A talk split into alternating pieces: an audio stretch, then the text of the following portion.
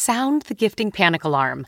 You need to get an amazing gift. Wait, no, the perfect gift. And it needs to say, I'm a thoughtful person, and I appreciate you, and I know exactly what you like, all at the same time. Relax.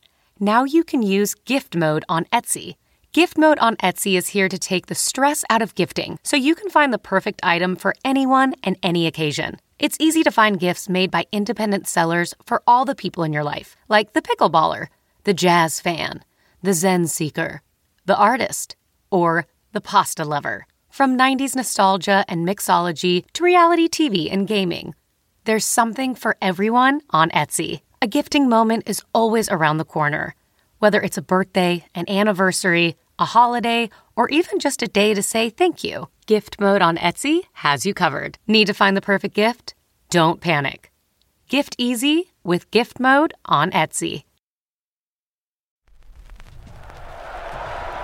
Five, four, three, two, one. But who's counting, right? His name is Major. Oh, ladies and gentlemen, please welcome Major Garrett from the nation's capital. Major, fantastic. It's the takeout. This is a major achievement.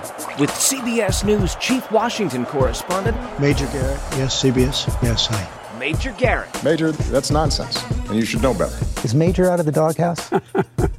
the answer is yes.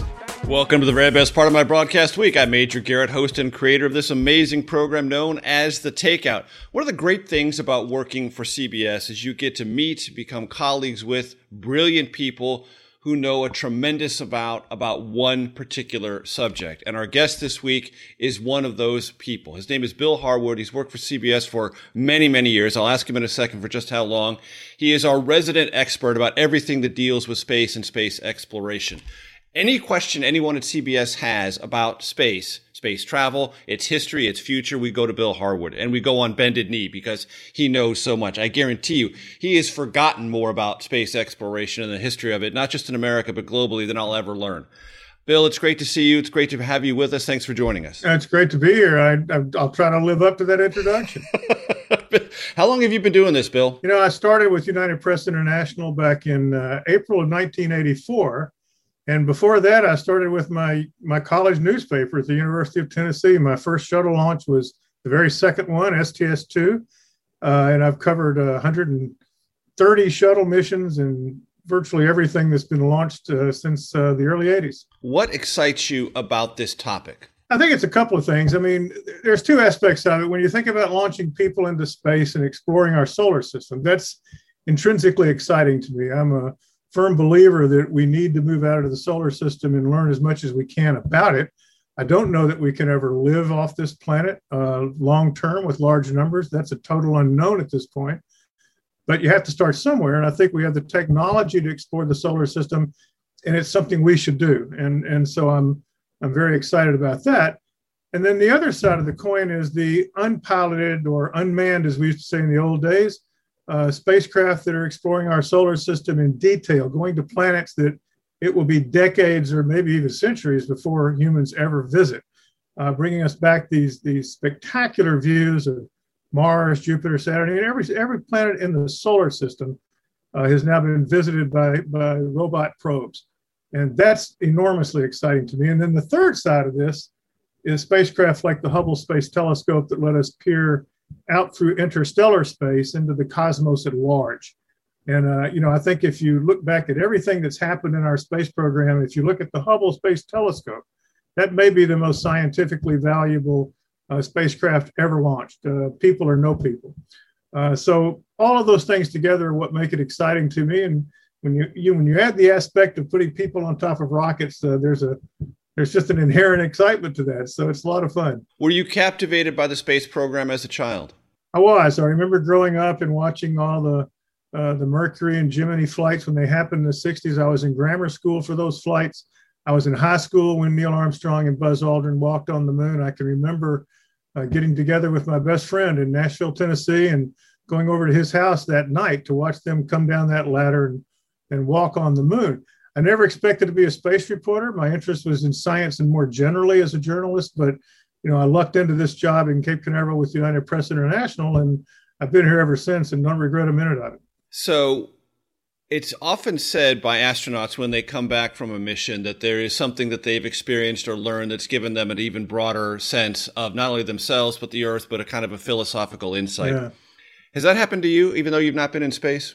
Um, it has. I, I, don't know that it's related to astronauts so much. I mean, I can look at a couple of pictures from the Hubble Space Telescope, and I get that very feeling.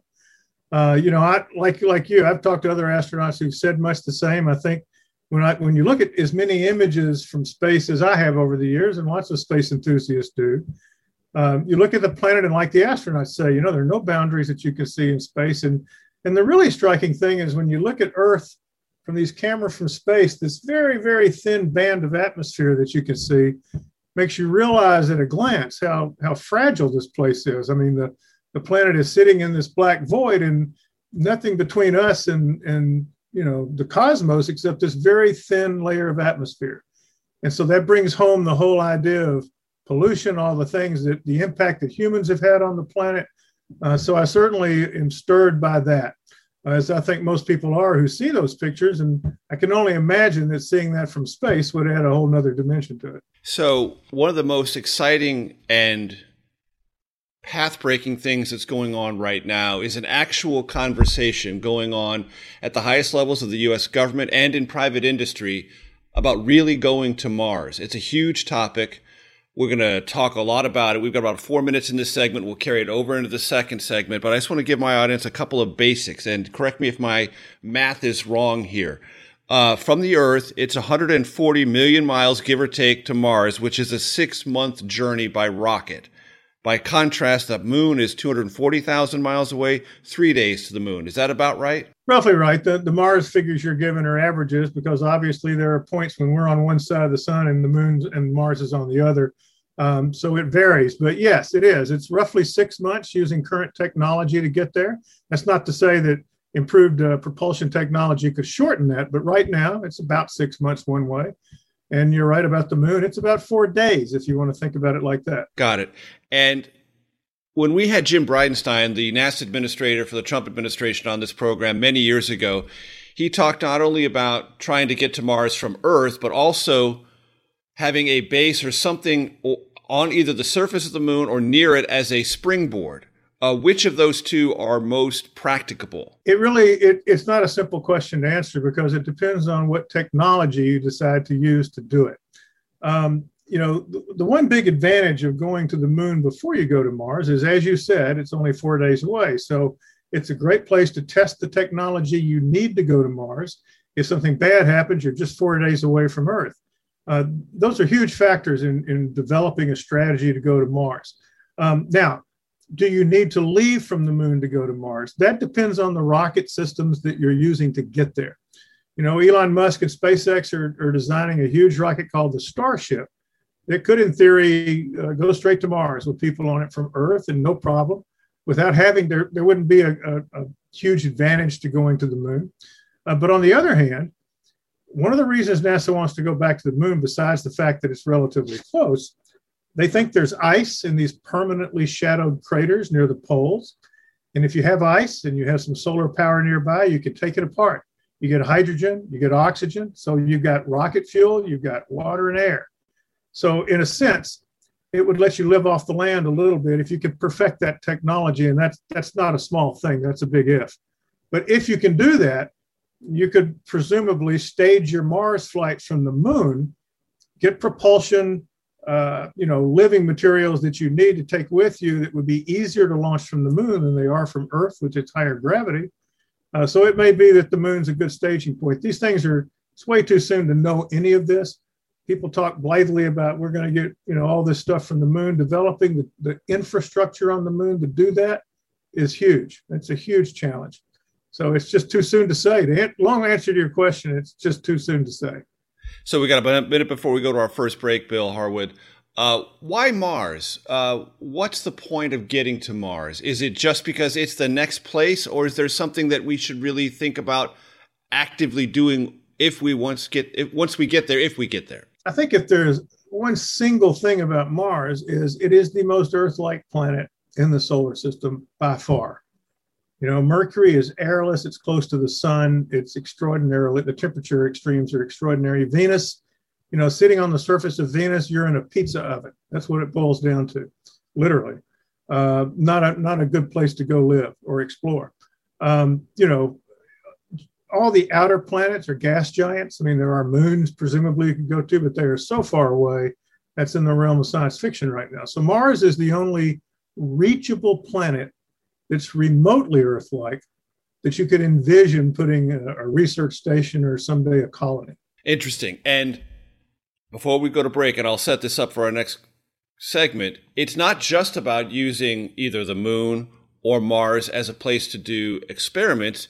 There's actually a large body of thought about making them habitable for some number of people. Elon Musk does talk about colonization of Mars. We'll pick up that topic with our space expert, Bill Harwood. I'm Major Garrett. Segment two of the Takeout in just a second.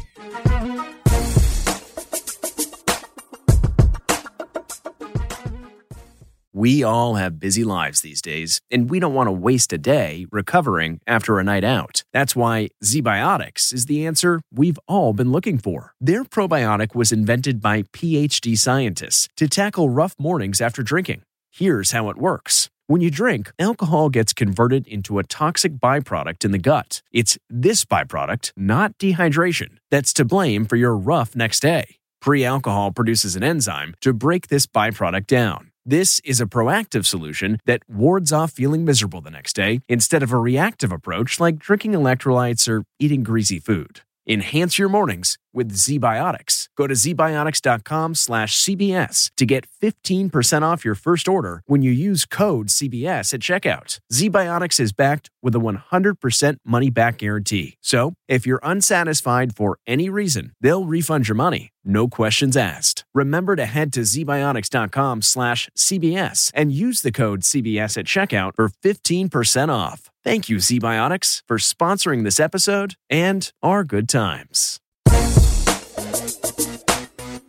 From CBS News, this is The Takeout with Major Garrett. Welcome back. One of the smartest people I know, Bill Harwood, space expert for CBS News, is our special guest.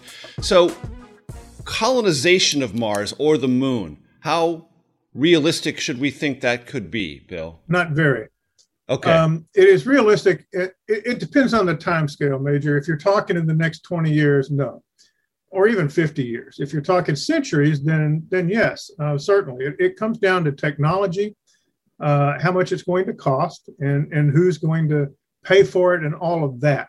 But in the near term, in, in our lifetimes, I'll put it like that, colonization is not even on the table. I mean, the most we're possibly talking about are research missions uh, by small groups of astronauts. Now, uh, I say astronauts. I mean, Elon Musk, as you mentioned, is talking about sending people to Mars, and he very well may do that.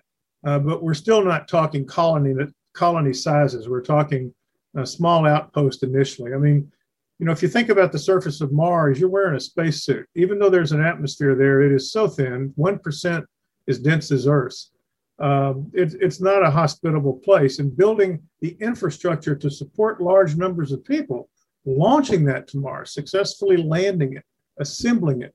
We all talk about this as like it's something we're going to do next year, but no, this is long term stuff. Let me broaden the aperture a little bit, and then we'll get to Artemis and the moon. Uh, but just broadening the aperture, I've read some stories, Bill, about this conversation that, you know, we used to have an understanding about space, space exploration, and the national responsibilities within an international framework about what to do and what not to do. But if the moon becomes a place that people can stay for some period of time and there is water there, and there may be other things of value there, well, who gets them and who gets to claim them? And what are the financial repercussions of that? What are the equities internationally or nationally for that? Could that become a point of friction or maybe conflict? When you think about those kinds of things, should we try to wrap our arms around them as well? Absolutely. I think these are questions that will have to be answered when by the time we get there with multiple nationalities, multiple groups. I don't view it as a near term question again, because in the next, say, two decades on the moon, you can see China putting people on the moon, certainly the United States and its partners, which would include the European Space Agency and Japan. Uh, Russia has said they want to go to the moon. Uh, it's a small enough number that you know you can you can keep things relatively, uh, you know, in family, if you will. But uh, certainly, it's something that needs to be codified. There is there is treaty, there is law dating back to the '60s, the Outer Space Treaty, and some others that state that you can't go to the moon and mark off an acre and say that's mine. Uh, people, everybody signed on to that. You can't do it. But when it when it gets down to, uh, I want this section to extract water or minerals or something like that, then I think some more specified, specific law is going to have to be there that people sign on to. That hadn't happened yet, but I think people are thinking about it. Uh, and it's something that's going to, you know, it's, it's going to rear its head at some point. It has to be resolved. So there was a period of time in our country where the U.S. space program was sort of in a trough. And it seems to me, Bill, as a complete outsider, a, co- a complete novice, that three people, I'm going to name check them and I'm going to let you walk our audience through what they brought to this equation. Sort of, if not galvanized, but incentivized or used the private sector and its curiosity and its wealth to sort of maybe motivate or push things in a more aggressive direction. Their names are Richard Branson, in no particular order, Jeff Bezos, and Elon Musk. They all have three different, completely, or not completely, but slightly different orientations to what they want to do and how they want to inhabit either the atmospheric realms of the, of the Earth or deep space. Walk my audience through, and we'll just start with Elon Musk because SpaceX is by far uh, the leader in this particular realm. Yeah, that's true, Major. It's, it's almost a little bit of apples and oranges. Elon is the only one of the three currently uh, that builds an orbit class uh, rocket ship. Uh, he has the Falcon 9. It's interesting, he's launched 115 Falcon 9 rockets since 2010 when the program debuted. Um, he's launched three crews to the International Space Station aboard their Crew Dragon capsule. That's a huge thing for NASA. That ends the agency's sole reliance on Russia for launching astronauts to and from the, shuttle, uh, the space station, which has been in place since the shuttle was retired back in 2011. So that's a big deal. And of course, he's building a big new rocket called the Starship uh, that, that he envisions as the future of, of rocket powered space travel to carry astronauts and civilians to the moon and eventually on to Mars. Now, Bezos and Branson right now are building suborbital rockets. These are uh, machines that will carry civilians, normal normal people, if you can afford the ticket, and we can talk about that. Uh, but it'll carry civilians up into space above 60 miles, which is the recognized boundary, if you will, where the discernible atmosphere ends and space begins. Somewhat arbitrary, but still. Uh, both of those guys are building, uh, their companies are building spacecraft that will do that. You go straight up, you get three or four minutes of weightlessness, and then you come down. Um, so that's suborbital. That's all Richard Branson's Virgin Galactic is focused on. It's space tourism, suborbital spaceflight. Bezos is doing the same thing, but he's also building a new rocket called the New Glenn. He names his rockets after the Mercury astronauts uh, that will eventually carry payloads and people, he says, eventually uh, to orbit. That rocket hasn't flown yet. So Blue Origin, that's Jeff Bezos' company, will eventually compete with Elon Musk and SpaceX to launch satellites and eventually people into space, but they're not there yet.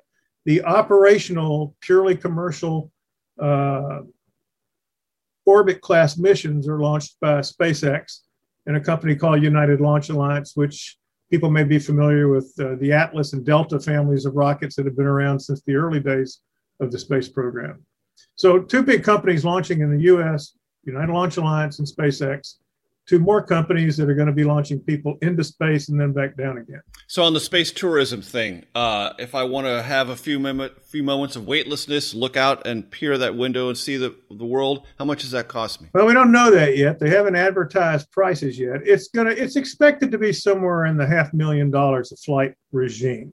Uh, Virgin Galactic, that's Richard Branson's company, originally said tickets would cost around two hundred thousand. It went up to like two hundred fifty thousand, and now we're going to have to wait and see. Now, one thing interesting, Major, it's not just tourists that they're going to launch. Uh, uh, foreign governments can use these spacecraft uh, to launch their own astronauts, if you will, to operate microgravity experiments. Uh, NASA is already launching experiments on these on these flights, uh, microgravity experiments, and NASA has signed an agreement that will let them put some of their astronauts on these vehicles for training. Virgin has said that for those sorts of flights, it's about a half million dollars a ticket. The implication is it'd be a little less for a pure civilian, there's less training is involved. Uh, but it's not for the faint of heart or, or at least someone without a big checkbook. No doubt. And when this all began, this conversation began, and if I'm understanding it correctly, Bill, it all began around 2002, 2003, 2004. When you were looking at that, based on your experience, did you think the private sector could accomplish as much as it has, or do you think they're not accomplishing as much as you thought might be possible? That's a really that's a good question. Um, I didn't think I, I, thought that the aircraft that Virgin Galactic is using, that is a winged space plane that was designed by a legendary aircraft designer in this country named Burt Rutan. And I was there when that first flew. It was called the Ansari X Prize, where they went up into space, the first purely commercial flight to do that. Um, I thought that that could certainly be turned into some sort of a commercial venture. I didn't think it would take this long. Uh, and I and I also think the cost of this is so prohibitive uh, I don't know what the long term outlook is for these sorts of commercial flights. Um, you know, their goal is to get to the point where they launch so many times the cost will come down. I've, I've seen people talk about, you know, at some point this could get down to the cost of an ocean cruise, for example. Uh, I think that's many, many years away. And the wild card in all this, Major, is what happens if one of these fails? Right, of course. And, and you have an accident that claims some lives. What will that do to the business. And I, you know, if, if you look back at the early days of the airplane industry, the airliner industry, there were crashes frequently. That didn't stop it.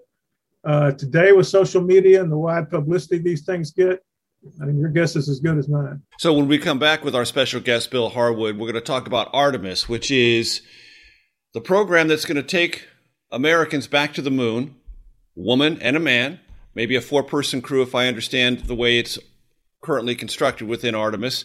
And that's happening sooner rather than later. I believe things have been slowed down a little bit by the pandemic. I mean, what hasn't? But Artemis, the moon, more on space travel with a great guest, brilliant guy, Bill Harwood. I'm Major Garrett, segment three of The Takeout in just a second.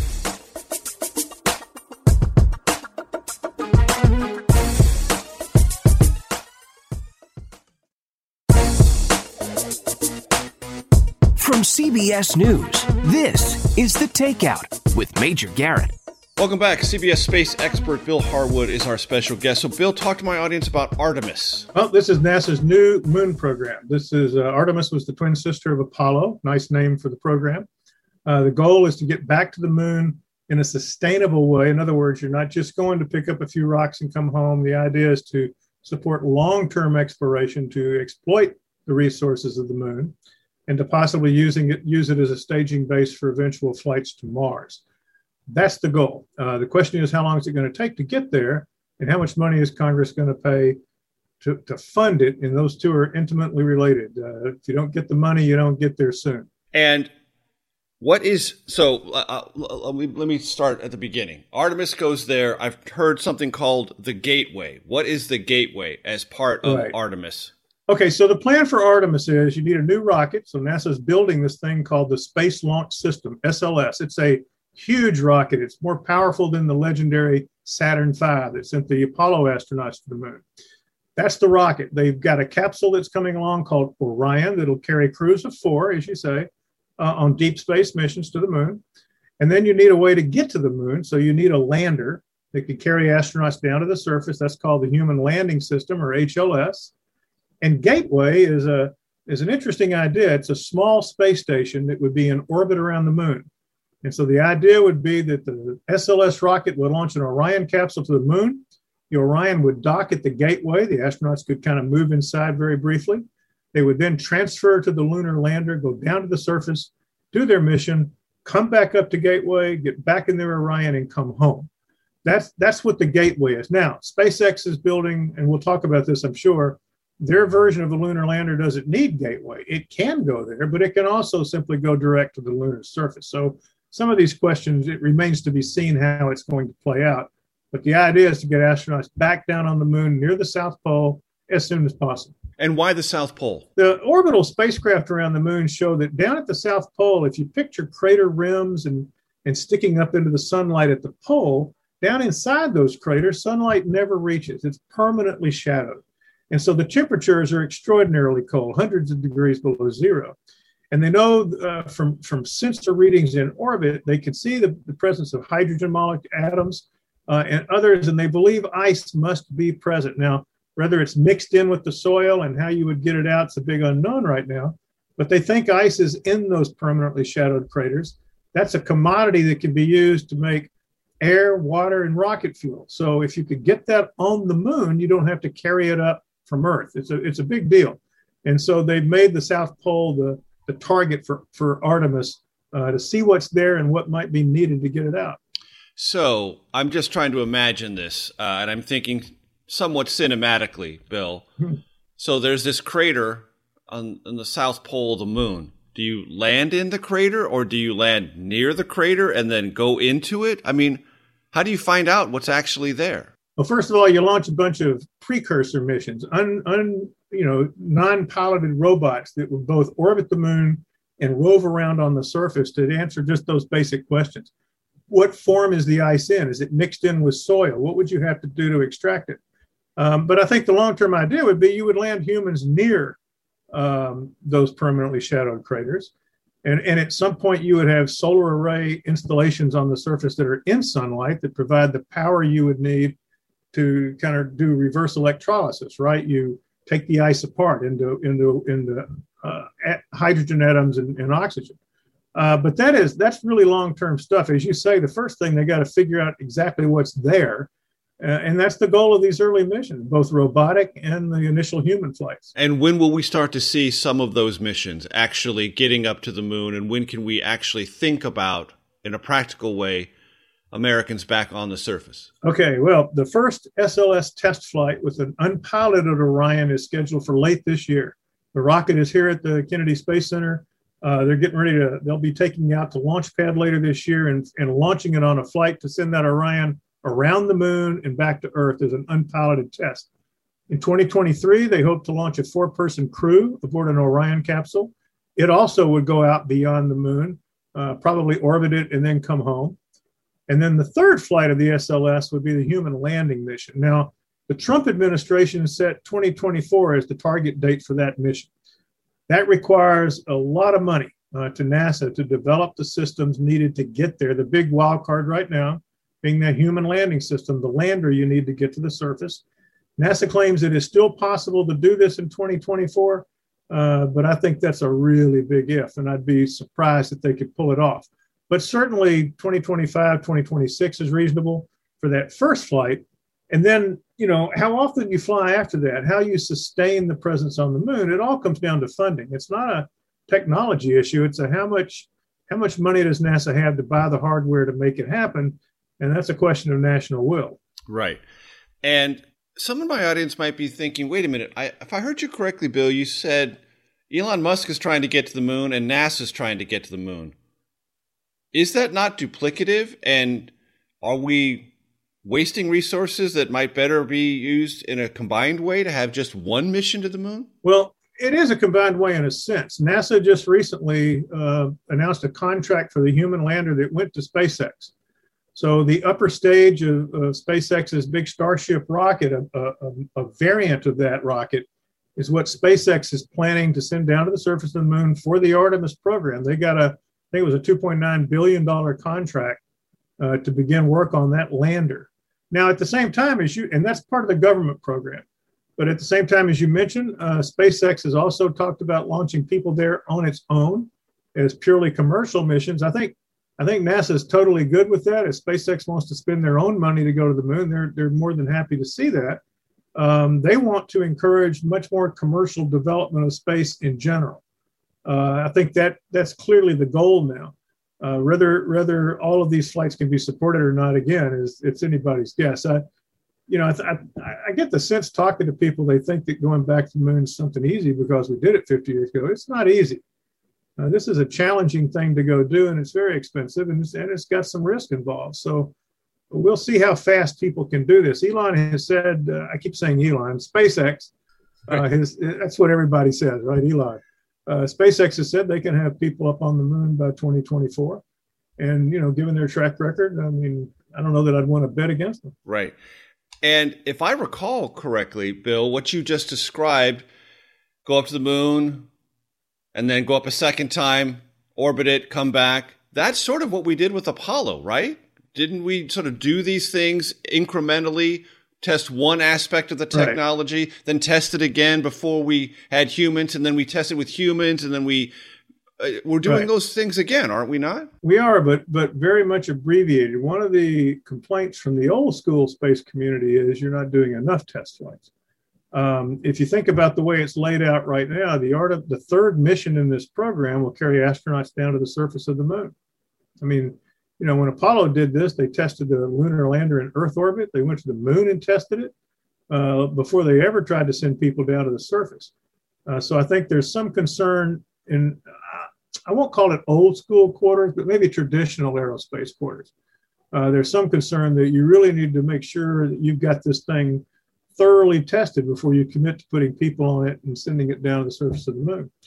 It's a good question. You know, it's uh, not sure how it's going to play out. It's the same approach NASA took originally, but with less testing. Right. Now, this episode requires no teasers because every answer you give fills us with information. There's a lot of drama associated with it, a lot of aspirations associated with it. But in the not too recent past, we dealt with this Chinese rocket that was in the sky and we're like, where's it going to land? Where's it going to land? So, one of the things I want to talk about in our next segment is what was that really all about? How dangerous was or wasn't it?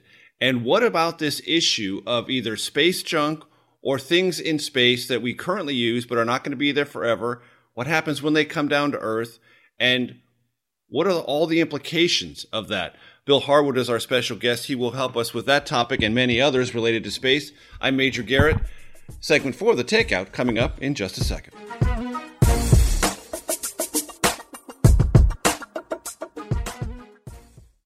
Have you heard you can listen to your favorite news podcasts ad free? Good news! With Amazon Music, you have access to the largest catalog of ad free top podcasts included with your Prime membership. To start listening, download the Amazon Music app for free or go to amazon.com slash ad free news podcasts. That's amazon.com slash ad free news podcasts to catch up on the latest episodes without the ads.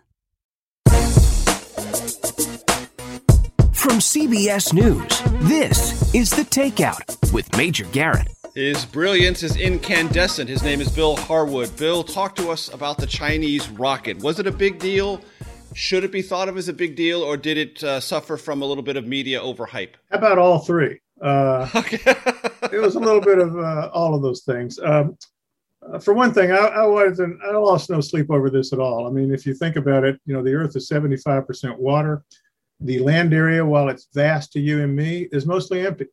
And the odds that a few chunks of debris, think about a pickup truck or two falling out of the sky, hitting some place on the world and that some place is a big city or something. I mean, the odds of that are extraordinarily remote. Um, so I was certainly not worried about getting bopped on the head. Uh, that said, uh, China is one of the few countries that launches big rockets and don't include technology to drive them out of orbit safely.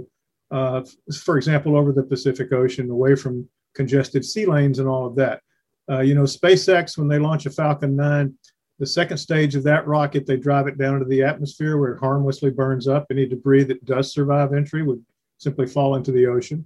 Uh, Russia does that, the European Space Agency, but the Chinese don't. I think they, uh, for rockets like this one anyway, uh, they're just relying on the odds that statistically the odds of it hitting someplace populated or, or, so remote, they don't seem to want to worry about it. Do they lack the technology or just the will? Oh, no, it's not a matter of technology. They could easily do that. This country's put landers on the moon. They've got one about to go down to the surface of Mars. They clearly had the technology to do it. They simply, they, they just simply don't, I don't think they think it's necessary. And is there an issue about things in space uh, that become either fields of debris or come back to the Earth that should ever concern us?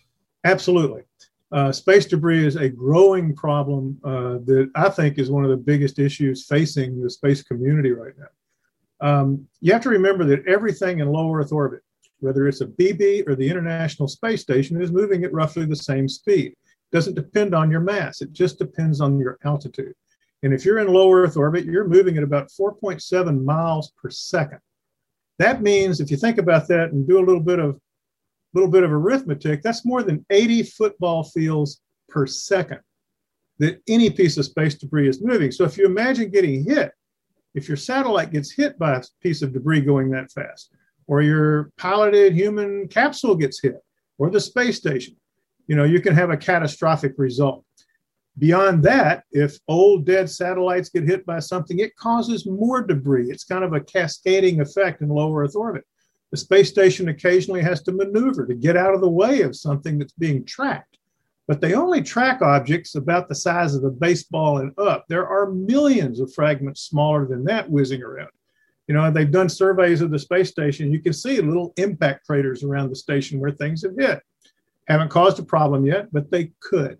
And so space debris is a, is a really big issue um, that they really are working on now and trying to get more serious about uh, minimizing this in the future. How do you minimize it? I mean, it's not as if you can bring a vacuum cleaner up there. No, the, the problem is that the stuff that's already there. A lot of this debris dates back to the early days of the program when people weren't thinking about this. Uh, it's still there. Uh, I think the thrust right now is to make sure anything you launch at this point can't contribute to debris. Uh, you make sure when a satellite's dead that you can boost it to a higher orbit where it can't, you know, it's not in the way of other spacecraft. Uh, or you can drive it down into the atmosphere and let it burn up.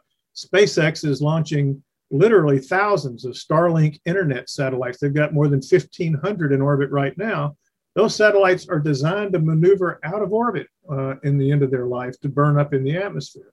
Um, but what you do about the stuff that was already there big question. Uh, there are people working on some pretty innovative ideas about how you could go eliminate some of that, but remains to be seen if it's going to make a noticeable impact. Look, everyone digs fire, Bill. So explain to my audience just the basic physics of this reentry burnup process for anything made of metal. How well, does it happen? Well, what happens? What goes on? Right. So let's take the Chinese rocket for an example. So we think of space where the space station, for example, is flying as a vacuum, but it's not really a vacuum. There is still a trace amount of atmosphere up there, atoms and molecules whizzing around, nothing that you or I would notice. But when you're moving at nearly five miles per second and you hit those objects, it has, a, it has an effect, believe it or not. And over time, that atmospheric drag acts to slowly pull things out of orbit. Depends on the size, it depends on the original altitude like with the space station, they have to fire rocket motors, you know, several times a year to keep the keep the station at the proper altitude. In the case of the Chinese rocket, that atmospheric drag caused it to come down, and it eventually reaches a point where the atmosphere is so thick. If you can imagine when you hold your hand out the window of your car on the interstate, you can feel that force on your hand. Imagine that force when you're moving at 17,000 miles an hour. Uh, it, it causes a tremendous deceleration, which translates into friction and you get this intense aerodynamic uh, plasma, this, this ionized gas uh, that builds up from these extraordinarily high temperatures, and a lot of materials will melt. Uh, what usually happens is the spacecraft breaks apart. A lot of the material simply vaporizes, it gets incinerated. If the rocket is big enough, some debris can survive that and then free falls down to the surface, uh, the remains of the rocket. In the case of the Chinese rocket, almost certainly some chunks of debris reached the surface. Uh, it didn't completely burn up. It weighed 20 tons to start with. Uh, but that's how the process works. And do we know what percentage of the Chinese rocket landed here on Earth? Like five? We do not. Uh, the estimates were somewhere between 20 and 40 percent of it. Wow. Uh, but those are just estimates based on earlier spacecraft. It, there's so many factors and variables. It's really hard to make a prediction like that if you don't get it back on land where you can go measure. Right. In this case, that has not happened. Right. So we got about a minute and 40 left, Bill, uh, for our radio audience. And I want to talk about the International Space Station because it is a real thing. It has been a tremendous, I think, success. Tell my audience a little bit about what has been learned and achieved through that. Uh, you know, I've always said you, you can't justify the station on science alone, although they do world class science there. The biggest thing with station is the international cooperation that got it built. Uh, we talked about the Chinese rocket weighed 20 tons. The International Space Station, if you could weigh it, is over 930,000 pounds in space. It's a, it's a huge outpost. Uh, they have spacecraft going to and from it. Learning how to control a vehicle like that to carry out research, keep the crew alive is all material that you've got to know when you want to go to Mars or if you want to go a long term presence in space. Uh, the station is a great testing ground for that. And I think it's been hugely beneficial uh, for everybody concerned. So, uh, does it have a long term future or is it going to be wound down? Very good question. It is certified structurally to last through the end of the decade, roughly. Uh, the U.S. wants to do that. Russia has made noise recently about pulling out uh, in the 2025 26 timeframe, operating a space station on their own. That remains to be seen. Uh, both partners are required to operate the International Space Station. You have to have both countries involved. Uh, so I don't know how that's going to play out. I, I don't see the station lasting beyond the end of the decade in any case. Uh, NASA has to spend about $3 billion a year supporting it, and I don't think that's going to continue indefinitely. I promised you brilliance. Bill Harwood delivered it with every single answer. For our radio audience, we need to say farewell. For those watching on CBSN and on our podcast platform, stay tuned for the Takeout Outtake Especial. I'm Major Garrett. Thanks for joining us on the Takeout, and we will see you next week.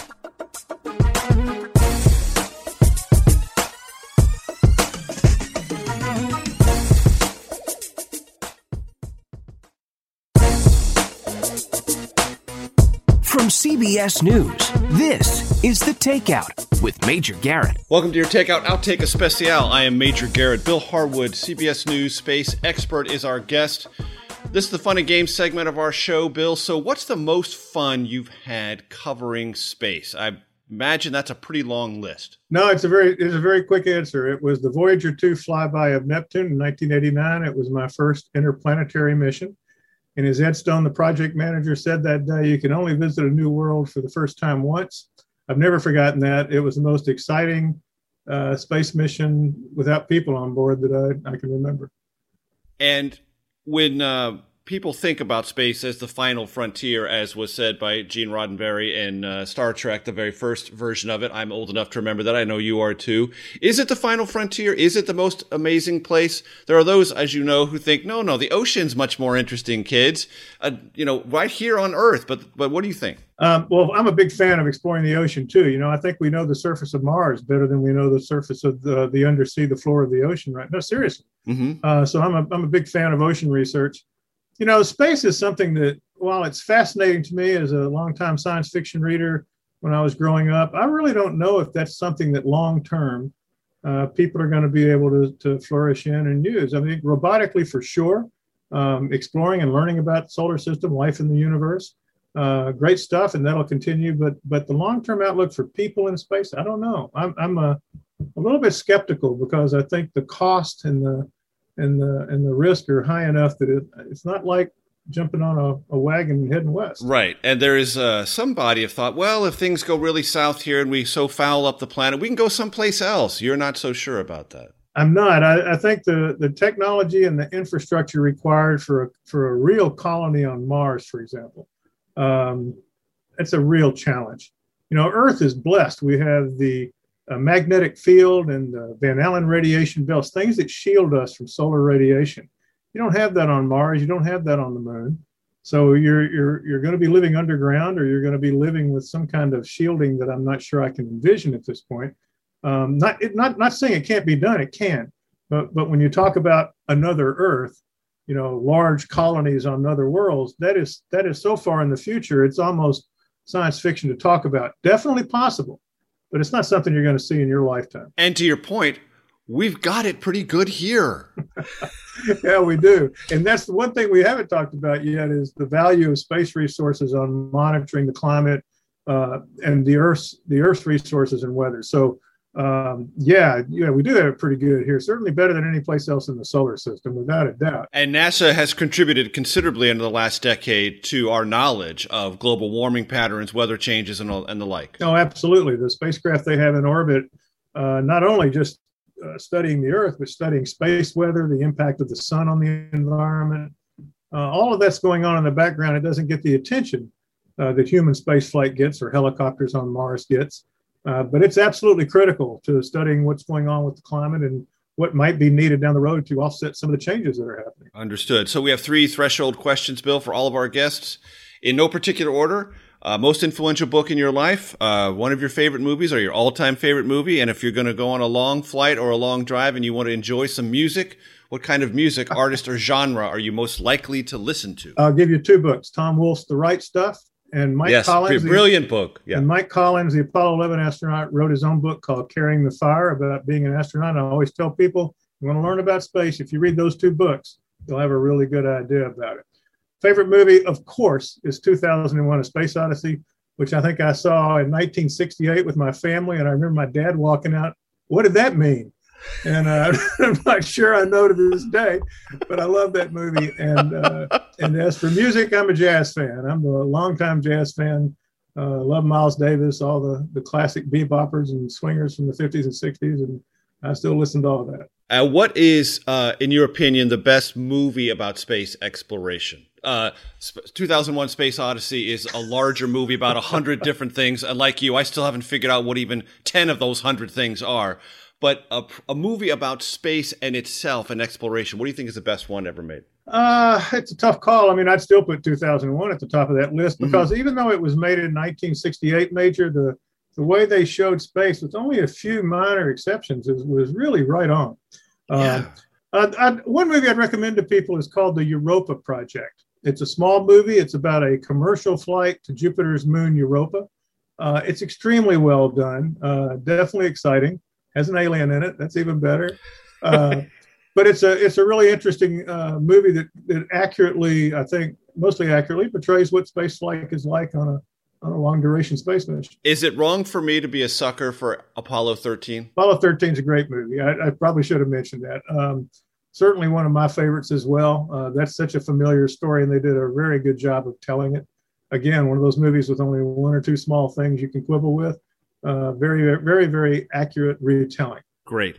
Bill Harwood, what a great pleasure. Thank you so much for your time. I look forward to the next time I'm down in NASA. I was been I was there once with you at the 50th anniversary of the moon landing. It was great to hang out with you. It's always great to hang out with you either in person or via Zoom. I know my audience is grateful. Thanks so much. Be well. We'll see you soon. Thanks, man. Appreciate it.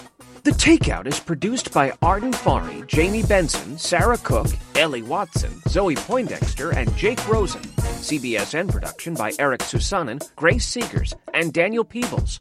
Follow us on Facebook, Twitter, and Instagram at Takeout Podcast. That's at Takeout Podcast. And for more, go to takeoutpodcast.com. The Takeout is a production of CBS Audio.